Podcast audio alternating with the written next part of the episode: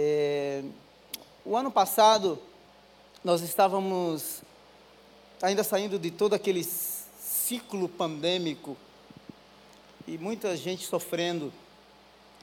E há muitos anos atrás, Deus colocou uma, uma, uma palavra no meu coração. A princípio, ela, eu, eu até lembro que teve uma virada de ano, um, um, um culto de dia primeiro, que foi num domingo. E aí nós fizemos só o culto das 10h30 e eu preguei aquela mensagem a primeira vez. Uma parte dela, que era a arte de recomeçar. E aí, o ano passado, eu preguei uma série de cinco mensagens, que era começos e recomeços. E eu, eu confesso em dizer para você que eu fui muito abençoado. E eu pude ver quantas pessoas foram abençoadas com aquela série de mensagens. É tanto que eu pedi, não é? Porque eu recebi muitos feedbacks. Eu falei assim: Deus deve estar nesse negócio aqui. E aí eu pedi para fazer a transcrição. A Sônia fez a transcrição. Já pedi para fazer uma primeira revisão. E eu estou ensaiando para que essa, essa série de mensagens né, vire um livro. Vire um livro. Eu não sei quando que vou lançar, mas eu quero compartilhar um pouco com você. Às vezes a gente diz que vai pregar a mesma mensagem, mas Deus é conhece, Deus é quem conhece a necessidade do seu coração. E eu não vou conseguir resumir jamais é, cinco mensagens numa única mensagem. Mas eu entendo que quando a gente chega esse período do ano, primeira primeira semana de dezembro, há toda uma movimentação. Você percebe que muda alguma coisa em você? Ou não? Ah, alguns dizem assim, não, eu estou só a capa da gaita, né? Cansado, cansado, exausto. Mas mesmo diante do quadro de cansaço, de exaustão, a gente planeja. A gente revê como foram os, os meses do ano de 2023. E só para tu ter ideia, na sexta-feira eu tive uma reunião com a TV Diário do Sertão, e eu falei assim, eles estão fazendo todo um programa para o, início do ano. E aí quando eu falei dessa mensagem para eles, eles falaram assim, não, nós queremos colocar as suas mensagens na TV Diário do Sertão para mandar para tudo quanto é lugar. Aí eu falei assim, nós não vamos te cobrar nada. Aí eu falei assim, pronto. Então, por quê? Porque realmente eu, eu entendo assim que muitas pessoas foram abençoadas e edificadas com aquelas mensagens e pode virar um livro e abençoar tantas outras pessoas. E eu acredito que através, através da TV Diário do Sertão, que cobre várias partes do Brasil e, do, e até do mundo, mas especificamente o sertão, muitas vidas serão abençoadas. E eu quero compartilhar um pouco com você. É, Gênesis capítulo, capítulo 1, mantenha aí a sua Bíblia aberta, até se você quiser. Mas eu tive uma experiência muito profunda com o meu filho Samuca. Samuca tinha oito meses, havia nascido, estava começando a dar os primeiros passos. E a gente ensaia os primeiros passos com o filho, né? A gente ajuda, segura nas mãos, nas duas, em uma mãozinha. Depois eles vão desenvolvendo, se levantando e vão dando os primeiros passos. E nós morávamos lá no Vale da Bênção, é, dentro literalmente do Vale da Bênção, numa casa. E não era uma casa grande, ela tinha um quintalzinho. Esse quintal ele era cimentado, tinha um cimento, e o Samuca foi andar naquele quintal. E quando ele começou a dar alguns passos, ele caiu. E o, o piso ele era muito liso. Se você olhar o projeto da testa do Samuca, é grande igual a minha, viu? Dá uns três palmas de testa. E aí, quando ele caiu, tinha um grão de areia assim, uma, vou chamar de uma pedra, mas uma pedra bem pequena. E aí, quando ele caiu, a testa dele foi direto naquela pedra. É tanto que o pedacinho da pedra ficou cravado na testa dele. E aí nós tivemos que tirar, ele chorou muito. E aí eu percebi que houve uma mudança no comportamento do Samuca. O Samuca ficava em pé, ele tinha oito meses, por quase dois meses, ele ficava em pé, mas ele não conseguia dar o primeiro passo.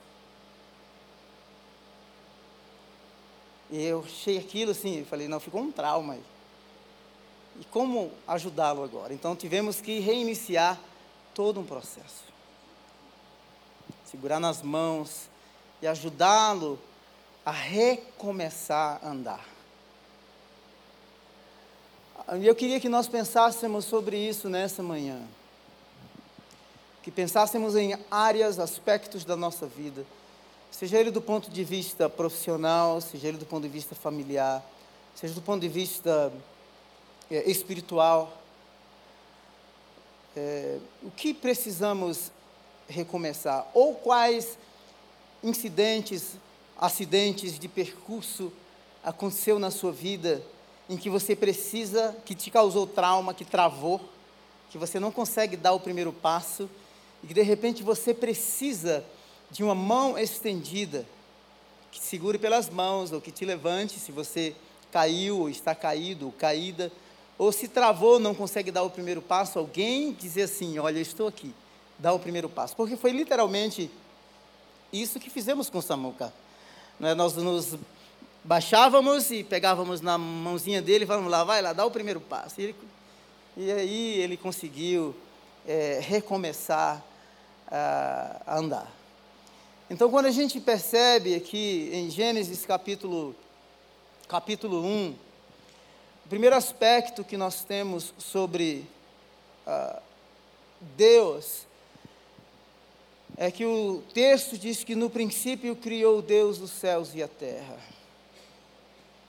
Então aqui mostra que o nosso Deus é um Deus criativo, o nosso Deus é um Deus criador. Amém? Eu gosto de uma frase de, John, de João Calvino. João Calvino, ele diz que a Bíblia, ela já inicia mostrando que Deus é um Deus é, que trabalha. O nosso Deus é um Deus em ação. O nosso Deus é um Deus em atividade, o nosso Deus é um Deus ativo. E tudo isso é maravilhoso, mas é, é mais maravilhoso pensarmos que esse Deus ativo, esse Deus em ação, esse Deus em serviço, é um Deus que está atuando, agindo no meio de um mundo que está em um caos absoluto. Um mundo sem forma, vazio, caos total. E Deus está de maneira ativa dando forma àquilo que não tem forma. O Espírito do Senhor paira sobre a face das águas. Então mostra que o nosso Deus está presente no meio do caos. O livro de Gênesis é um livro do, de começos, dos princípios das coisas. E é muito interessante se você lê Gênesis com esse olhar, com essa ótica, você vai perceber que Deus está começando, criando, recomeçando, recriando. Deus insistentemente não desiste da humanidade. Não importa qual seja o cenário, quão caótico ele seja, Deus está presente. Deus está atuando, Deus está trabalhando, Deus está transformando, Deus está dando forma àquilo que não tem forma, Deus está respondendo às vezes a injustiça e a corrupção da humanidade, como no caso de Gênesis 6 a 9. Então veja que Gênesis mostra um Deus que está criando. E ele cria por meio da sua palavra, aquilo que não tinha forma, aquilo que era caos, começa a tomar forma. Por quê? Porque Deus está presente. Não pense que é não pense que é difícil nós perdermos o ritmo da vida. Sermos desencorajados, desmotivados, traumas que nos travam e que nos impede de avançar. Cansaço e ansiedade que toma conta às vezes do coração humano, e que não nos permite ver um futuro melhor. Então, ao pensar em começos e recomeços, a primeira coisa que temos que pensar é que, apesar do caos ser uma realidade palpável, tangível, no meio de todo esse caos, Deus está pairando sobre esse mundo sem forma. Essa vida que perdeu o ritmo. Esta vida que desistiu de sonhar. A pessoa que fez muitos planos ao virar 2022 para 2023 e de repente você pode rever a sua vida e dizer: nem tudo aconteceu, ou poucas coisas aconteceram. Era muito comum no mundo babilônico, eh, na, na, Babilônia, os, os, os, babilônios fazerem o que, cham, o que chamam de New Year Resolution, ou seja, seria uma resolução para o próximo ano. As pessoas buscam várias formas, vários meios. Leiam seus livros de autoajuda. Consulta o horóscopo, as cartomantes e etc. Consulta os seus gurus. Pagam suas promessas. E muitos não saem do caos. Continuam desmotivados e desencorajados. Deus pega um cenário caótico e começa a dar forma. E nós podemos, nesta manhã, pensar sobre a nossa vida, a realidade em que estamos no presente momento, e rever a nossa própria vida em todos os aspectos. E é interessante nós pensarmos que o mundo sem forma começa a formar, a tomar uma forma. O caos começa a tomar forma quando Deus começa a liberar a sua palavra. Deus diz, e isso acontece. Disse Deus: haja luz, e houve luz. Então, veja que as coisas começam a tomar forma quando a palavra do Senhor é liberada. A palavra que vem da boca dele não volta para ele vazia. Um dos maiores insights que eu tive quando escrevi o meu segundo livro, O Último Profeta Jesus ou Maomé, foi que Jesus é o único profeta apresentado no Alcorão que tem o poder para criar. O único. E ele é chamado de o Verbo no Alcorão, o Logos de Alá. E é interessante que essa é uma alusão à referência de, do Evangelho de João 1,1, que no princípio era o Logos, no princípio era o Verbo, o Verbo era Deus, o Verbo estava com Deus. Ou seja, a palavra tabernaculou, a palavra habitou. E se você olhar João 1 e comparar com Gênesis 1, ali há um novo princípio, ali há um novo recomeço. Em João 1, 1, a humanidade é recriada. E essa alusão feita no Alcorão, apresentando Jesus como o Logos, é que na teologia islâmica, especificamente na escatologia, diz que haverá um tempo de apostasia. Como Jesus não morreu, Alá o levou para os céus, um dia ele vai voltar. Então, quando houver, quando houver uma grande apostasia na face da terra, Alá vai enviar Jesus, o Logos.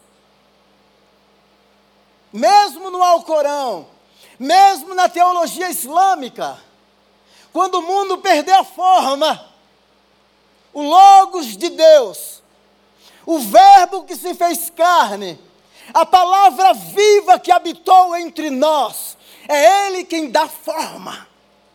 É por meio dele que nascemos de novo. É nele que somos recriados. Paulo diz que aquele que está em Cristo, nova criatura é. As coisas velhas passaram e eis que tudo se fez novo. Amém? Então você pode dizer assim: não, há jeito para mim. Há solução. Há uma resposta. Há uma porta aberta. Deus disse: haja luz. E houve luz. Sabe uma coisa que me deixa apaixonado quando eu leio Gênesis 1, 2 e 3, principalmente? É que eu vejo Deus como um artesão, como um verdadeiro artista. É como se ele estivesse pintando um quadro e colocando as coisas, cada uma em seu devido lugar. O mundo sem forma e vazio começa a ter luz. Ele cria o sol, ele cria a lua, ele cria as estrelas, ele cria a terra seca, ele cria os rios, ele cria o mar. Não é? Ele coloca aves que voam, peixes que estão no mar. Não é um artista, não é um verdadeiro artesão. Ele não somente dá forma, mas ele estampa toda a sua grandeza e a sua beleza em sua criação.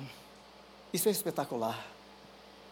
Ou seja, Deus, quando pega um cenário sem forma e vazio, ele cria, ele cria com um propósito, ele cria e aloca as coisas, cada uma em seu devido lugar. Os teólogos aí, não é, nos livros de teologia sistemática, eles chamam isso de, para provar a existência de Deus, eles chamam esse argumento de o argumento teleológico da palavra grega telos. Ou seja, que tudo foi criado com um propósito para funcionar de maneira totalmente harmoniosa. Então veja que o caos dá lugar à harmonia quando Deus está no circuito. Quando Deus entra em ação. Então não importa se você está cansado, exausto, frustrado, frustrada. Se a vida vinha de maneira tão orientada e desorientou, deixe-me dizer uma coisa: Deus pode sim reorientar a sua vida. E mais, Ele não nos dá uma luta, uma prova, além daquilo que a gente possa suportar. Com a prova, ele dá também o escape. Nesses momentos, nós experimentamos de caos, de falta de esperança, o acalento, o conforto, a provisão de Deus. Se nós pensarmos no que está acontecendo no mundo, as pessoas que não têm realmente fé em Deus, elas vão se desesperar terremotos no Marrocos há um tempo atrás, terremotos no Afeganistão, guerra Rússia e Ucrânia, Israel, Palestina, Hamas. Agora, a Venezuela querendo invadir, não é, a Guiana. Inclusive está previsto para hoje, então nós devemos orar. Nós não sabemos como será, como que a economia responderá em 2024 mas independente das circunstâncias, a palavra de esperança para nós é: primeiro, Deus está presente no caos. Deus está acima do caos. Deus é soberano sobre o caos. Deus dá forma ao caos. Deus estabelece um ritmo criativo no meio do caos. É esta palavra e é este Deus a quem eu quero me apegar. É nele que eu quero me refugiar. Não importa quais sejam as tentações, não importa quais sejam as previsões da economia, o mais importante é entender de que Deus está presente no mundo caótico. O povo de Israel viveu no meio de um contexto em que o mundo estava de pernas para o ar. Pragas e mais pragas assolando o Egito. E o povo de Deus intacto. Deus presente. A ideia era exterminar o povo de Deus, cessar a história, matar o povo de Deus. É, é, é, esta foi a ordem de Faraó. As parteiras, mata no útero antes de nascer. Ironicamente, Moisés nasce, aquele que é tirado das águas, o redentor de Israel, e é criado dentro do palácio de Faraó. Deus tem um caminho no meio da tempestade. Ainda que a terra se mude e os montes se transportem para os meios dos mares, há um rio cujas correntes alegram a cidade de Deus, o santuário das moradas do Altíssimo. Deus está no meio dela e nós não seremos abalados.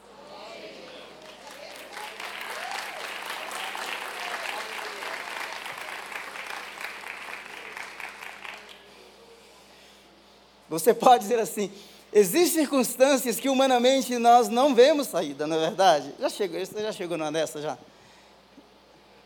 Não é?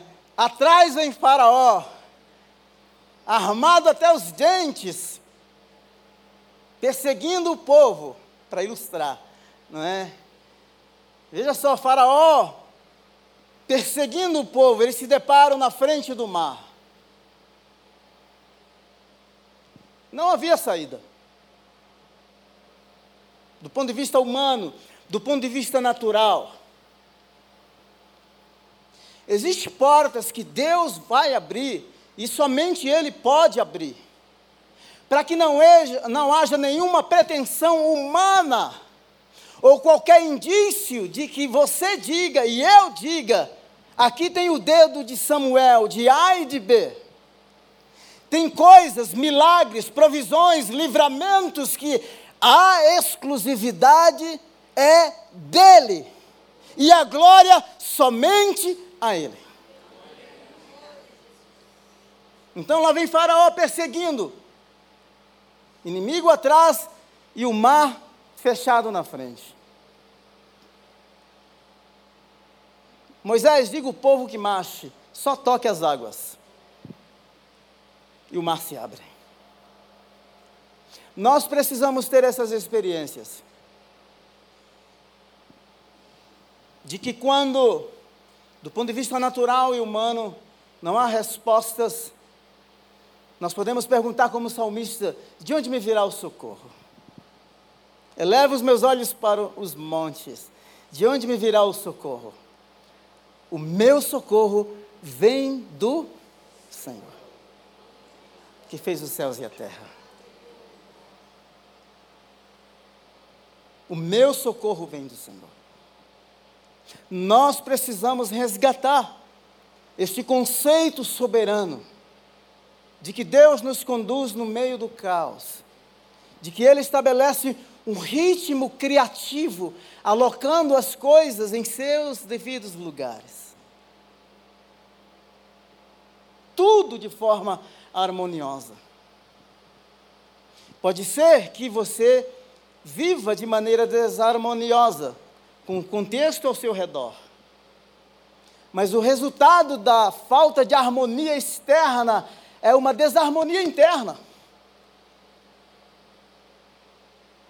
Nós sempre queremos terceirizar os problemas e dizemos que são outras pessoas que causaram aquilo e fizeram aquilo.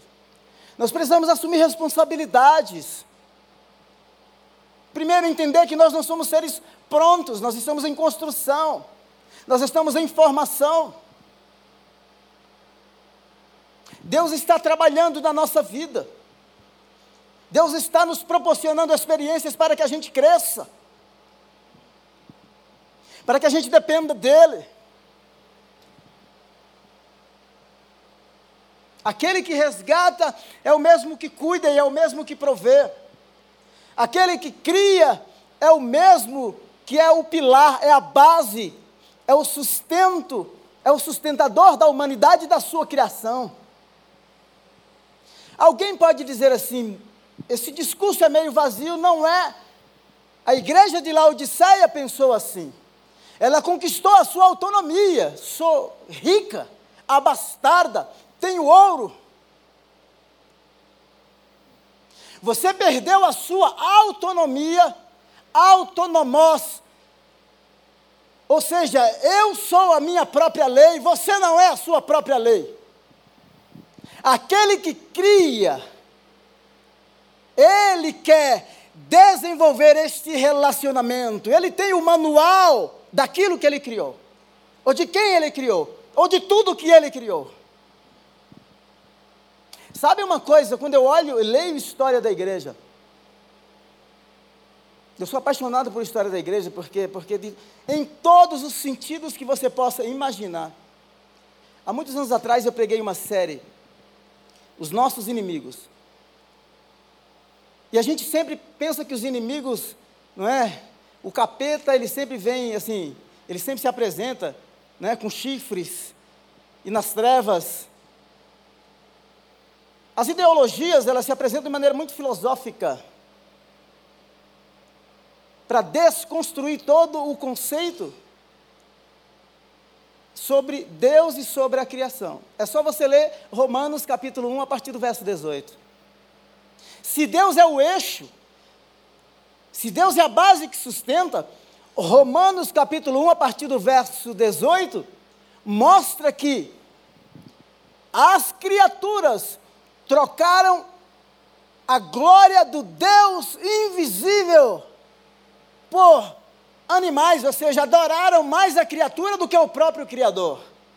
E se tu lê Romanos 1, a partir do verso 18, numa perspectiva de que Deus está fora do cenário, quando ele deixa de ser a base, o pilar, a rocha, o fundamento, você vai perceber que todas as relações humanas foram afetadas. Ou seja, não há relação humana saudável, não há relação familiar saudável, não há propósito vocacional vivido de maneira saudável, se Deus não for o eixo, se Deus não for o pilar.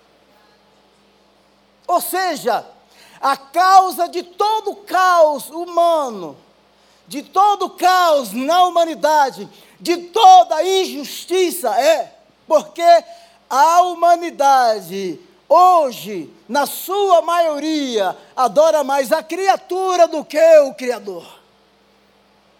Faz sentido isso? Faz sentido sim. É bíblico. Então veja só que Deus quer, não de maneira narcisista, esse lugar de glória. Não, é, é porque somente a Ele toda honra, toda glória e todo louvor.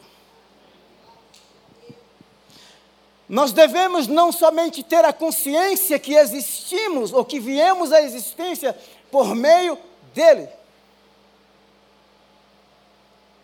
mas que também nos movemos por meio dele. Isso faz toda a diferença. Alguns de nós elegemos o Senhor como Senhor de alguns aspectos da nossa vida, algumas áreas da nossa vida. Em outras áreas da nossa vida é como se ele não entrasse, é como se ele não tocasse. Mas ele quer ser senhor de tudo. Mesmo das áreas desarmoniosas, das tentações que temos que dizer não, dos desejos carnais que temos como seres humanos caídos, falíveis.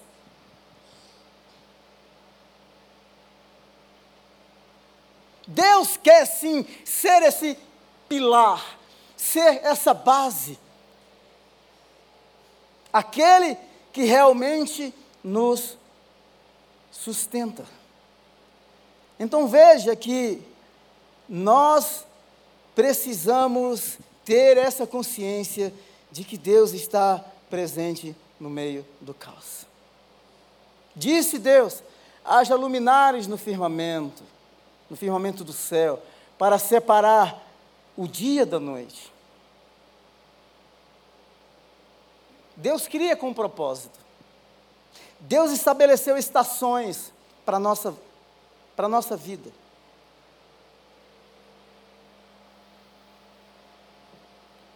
Por quê? Porque quando Ele cria, Ele cria com propósito. Então não tenha pena, não tenha dó de você mesmo, de você mesma. Tem hora que a gente vai se arrastando.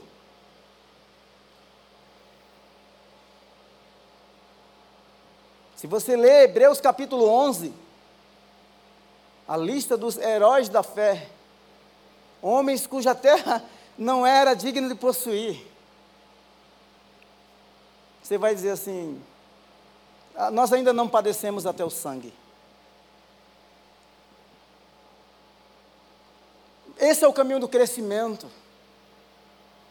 Não há perspectiva futura, há socorro nos céus. Não há portas abertas, o mar pode se abrir. A botija e panela vazia, ele multiplica azeite. A ausência de pão, de alimento, de água no deserto, ele envia o maná. nós não pereceremos. Nós não fomos resgatados para perecer.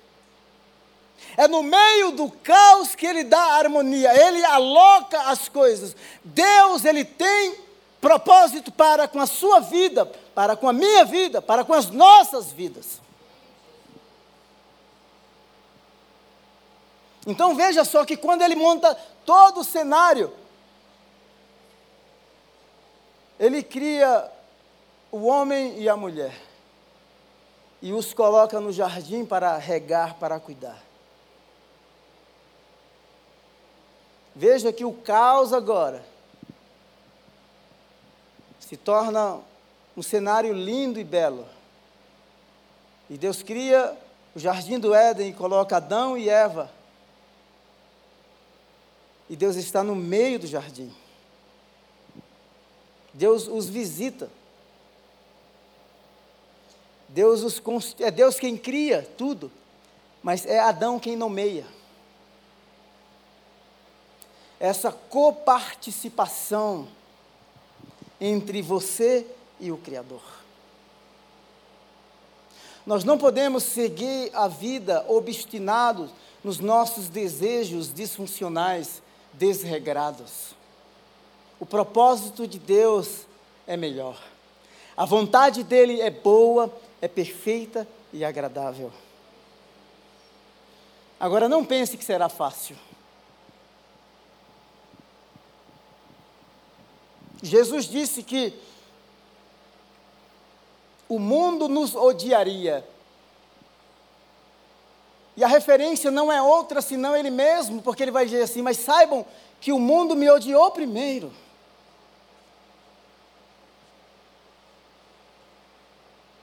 Então, às vezes, nós queremos viver as dores. Nós olhamos mais o caos, a desarmonia, a bagunça, o tumulto. E não conseguimos enxergar Deus no meio de tudo isso.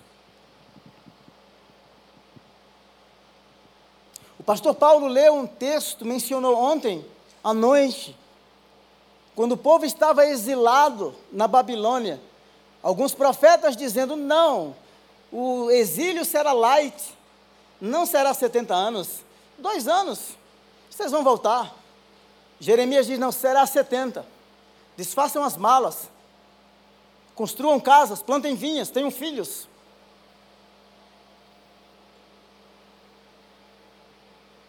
No meio do caos, experimentar presença protetora e provedora no meio do caos, experimentar multiplicação, crescimento. Quando a força humana se, fez, se foi, ou quando o médico não é, deu o último diagnóstico, você olhar e dizer assim: Eu sei em quem tenho crido. Eu sei em quem tenho crido. Por quê? Porque Ele está presente em tudo. Ele cuida do seu povo. O nosso Deus é um Deus fiel. E lá no exílio, o povo estava lá, ansiosos, queriam voltar para a terra, a terra que emana leite e mel. Nós não associamos a presença de Deus de maneira mística a alguns lugares sagrados. Sagrado é onde ele se revela, sagrado é onde ele se manifesta, sagrado é onde nós construímos altares como marcas de sua presença redentora e provedora. Isso é sagrado. Lembra das palavras de José? Quando teve os dois filhos, Deus me fez prosperar na terra onde tenho sofrido.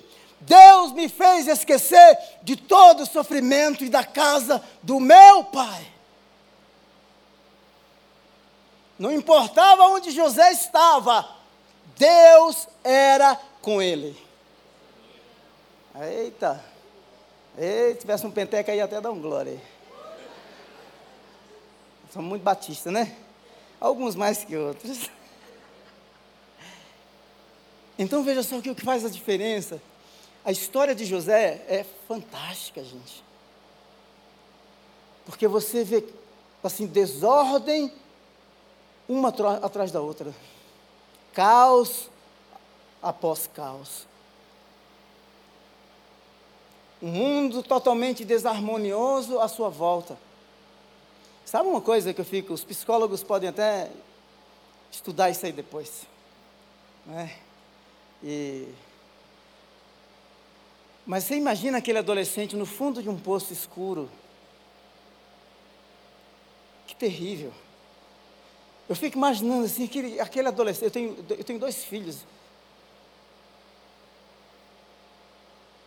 Gente, assim, quando eu fui resolver a questão da minha cidadania na Inglaterra, fiquei quase três meses.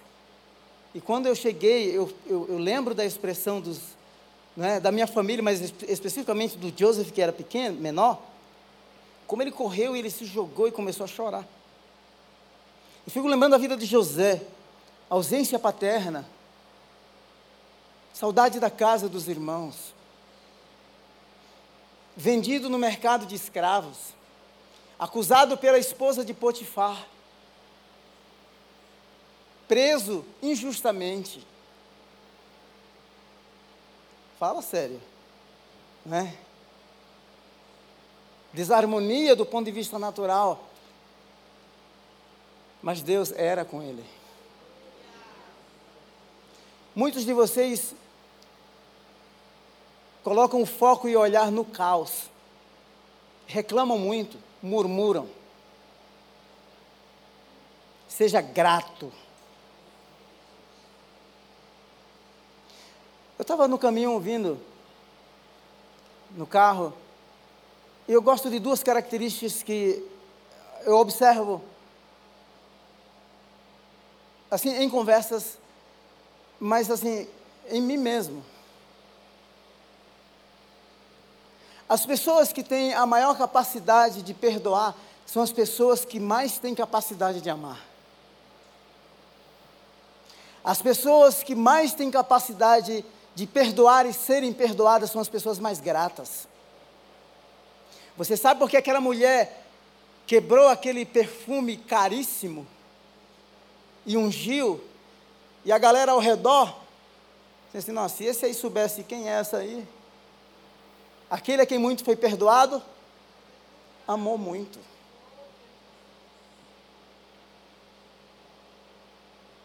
Então evidencie o amor. Lembre de quantas histórias, quantos livramentos Deus já te deu.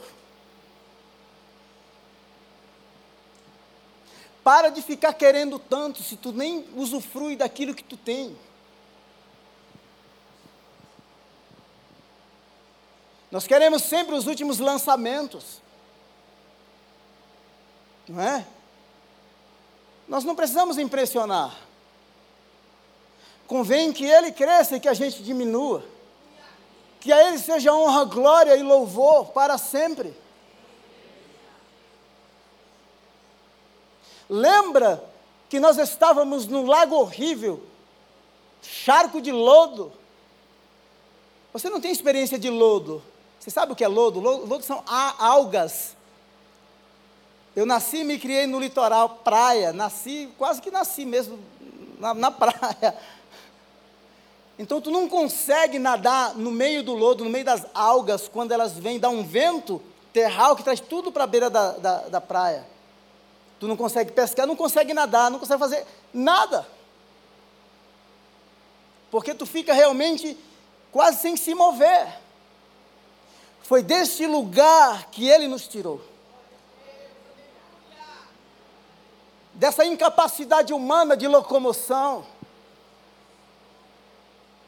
dessa, dessa incapacidade que pensamos que temos de sermos autônomos, de fazermos o que queremos. Você não é mais a sua própria lei. E alguns dias atrás tinha gente falando: meu corpo, minha lei. Nós não vivemos de forma individualizada, nós vivemos de forma comunitária. Aliançados com Ele. Então não pense que o caos é o fim. Do ponto de vista de Deus, soberano, do Deus soberano, o caos tem um propósito. Estabelecer um ritmo novo para a criação. É isso que Deus faz.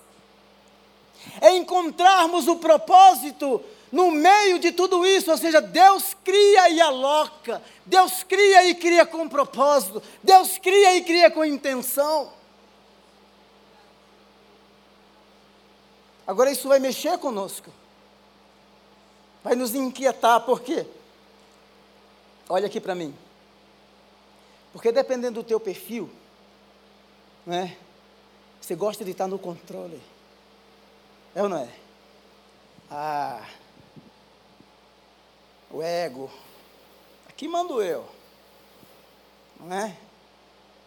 Eu tenho controle. Aí quando tu se depara com algumas situações, você pensa, não, não controlo nada. Aí é consumido pela ansiedade. Busque em primeiro lugar o reino de Deus e a sua justiça. Permita que Ele acrescente porque saiba que a bênção do Senhor, ela enriquece e não acrescenta dores. Tem gente pensando que está cheio de bênção, entre aspas, mas sendo consumido pelas dores causadas pelas ansiedades. Faça o seu planejamento, sim. Não coloque simplesmente uma assinatura gospel lá no final, né? Para dar uma versão divina a um projeto de vida. Mas diga para ele sim, Senhor, eu sei que a tua vontade é boa, perfeita e agradável, e eu quero vivê-la. Tem uma frase de Brennan Manning no livro O Evangelho Maltrapilho. Ele diz assim: Senhor, eu quero ser um arco nas tuas mãos. Estica, estica, estica até quebrar. E se quebrar, e daí? Nós somos dele. E ele mesmo disse: Você é meu, você é minha e ninguém te tira das minhas mãos. Cadê o pessoal? Vamos cantar? Dá tempo de cantar ainda, vamos lá. Acho que eles esqueceram. Vamos colocar em pé? É ou não é, Regina? Vamos para frente? Louvado seja o Senhor. No princípio ele criou. O nosso Deus é um Deus vivo, é um Deus em ação. A palavra dele é viva e eficaz. É mais penetrante do que uma espada de dois gumes. Ela é apta para discernir os pensamentos e a intenção do nosso coração. Que toda essa desarmonia, que com a palavra liberada do Senhor, haja harmonia. Que as portas fechadas, que às vezes entendemos que estão realmente fechadas, que o socorro venha do alto, Que teu socorro venha dos céus.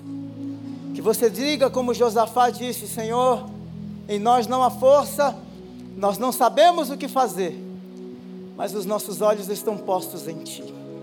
E se os nossos olhos estão postos em Ti, nós não seremos confundidos. Não seremos confundidos. Senhor, que haja um recomeço novo. Em nome de Jesus. Que todas, todas essas travas causadas pelos traumas, pelos tropeços, pelas quedas, assim como foi na vida do Samuca, Senhor, em nome de Jesus, estende a tua mão, que ao abatido de coração, Senhor eterno, que aquele que está prostrado e prostrada, vem, vem, vem ao nosso socorro, em nome de Jesus, nos levanta, homem, mulher, põe-te em pé, e eu falarei contigo. Continua ministrando aos nossos corações, Senhor. Em nome de Jesus. Em nome de Jesus. Lutamos com a Aleluia.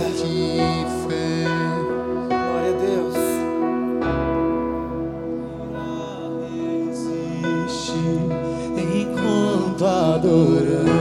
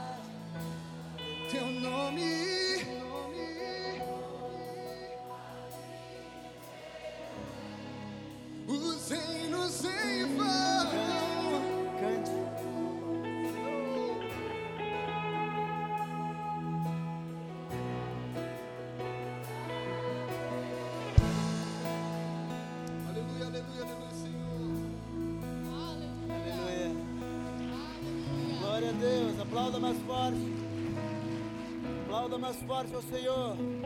Levanta suas mãos e o adore. Diga palavras de gratidão a Ele. Bendito seja o Senhor. Senhor, muito obrigado pela cerimônia de posse que tivemos aqui ontem. Nós recebemos o pastor Ivene como nosso pastor. Deus eterno, nós o abençoamos neste novo ciclo da vida dele. Abençoamos cada passo.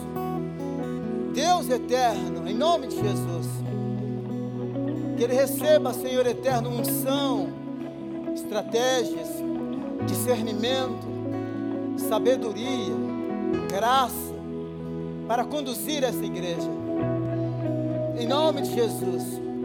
Este novo ciclo, Senhor, que se inicia, estabelece o teu ritmo para a vida dele, para a família dele, em nome de Jesus. Abençoamos o pastor Jonas, a Solange, abençoamos os, os familiares do pastor Jonas. Deus eterno, todos nós, como igreja, estamos envolvidos neste novo ciclo, nessa nova etapa. Dá-nos uma somente um só coração uma somente um só coração. Queremos encontrar no meio de qualquer desarmonia a condução do Senhor, o propósito do Senhor, a palavra do Senhor sendo liberada. Diz, fala e queremos ouvir a tua voz. Queremos o teu ritmo.